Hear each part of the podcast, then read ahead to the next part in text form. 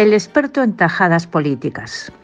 Fue uno de los momentos grotescos de la sesión de control del miércoles en el Congreso, cuando Sánchez le dijo a Feijóo aquello de que no se atreverá usted a sacar tajada política de la corrupción. Le faltó exigir que no se atreviera a plagiar la tesis doctoral. Luego se sumó a Ábalos en una de sus entrevistas. Es que esto que están haciendo conmigo es populismo judicial, no justicia. El máximo experto en tajadas políticas de estos últimos años, Pedro Sánchez, exigiendo altos estándares morales a los demás.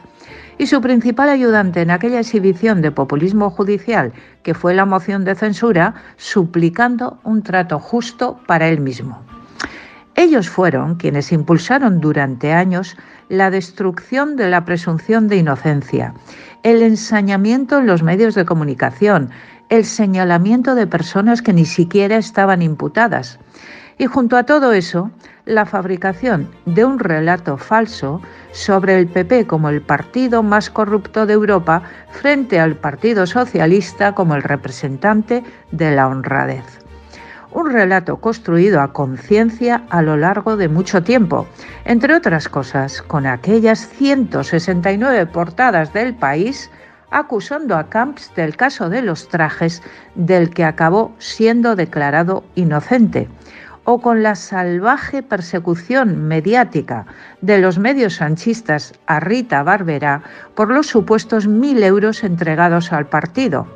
Y se queja Ábalos ahora de populismo judicial.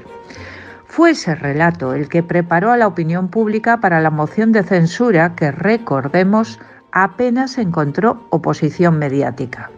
Y no lo hizo porque el populismo judicial liderado por la izquierda había tenido éxito en la construcción del relato. Ni siquiera importó la frase clave del juez de Prada, cuestionada después por el Supremo, que Sánchez utilizó en la moción. Fue la mayor tajada política de nuestra democracia, nada más y nada menos que la de derribar un gobierno instalarse en la Moncloa y con la colaboración entusiasta de los otros grandes expertos en tajadas políticas que son los nacionalistas. Partidos que están hasta arriba de corrupción se sumaron al montaje contra la corrupción, cuando ya se conocían los datos básicos de la mayor trama de corrupción de la democracia, la del caso ERE de los socialistas. Por supuesto, ninguno de ellos pidió la marcha de Sánchez cuando salió la sentencia de los ERE, porque aquel montaje había sido pura tajada política y no una defensa de la democracia frente a la corrupción.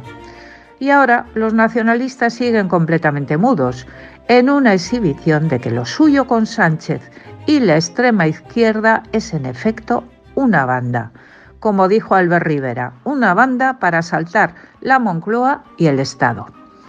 Ellos, izquierda y nacionalistas, impusieron las reglas para juzgar política y mediáticamente la corrupción. Con esas reglas llegaron al poder y ahora están irremediablemente atrapados en ellas. La sentencia de los SERE ya debía haber provocado la marcha de Sánchez, pero consiguió mantenerse gracias a los intereses de la banda y a la hipocresía de tantos y tantos de los jaleadores de la moción de censura. Pero es difícil, si no imposible, que el experto en tajadas políticas pueda escapar de la tremenda erosión política de este caso.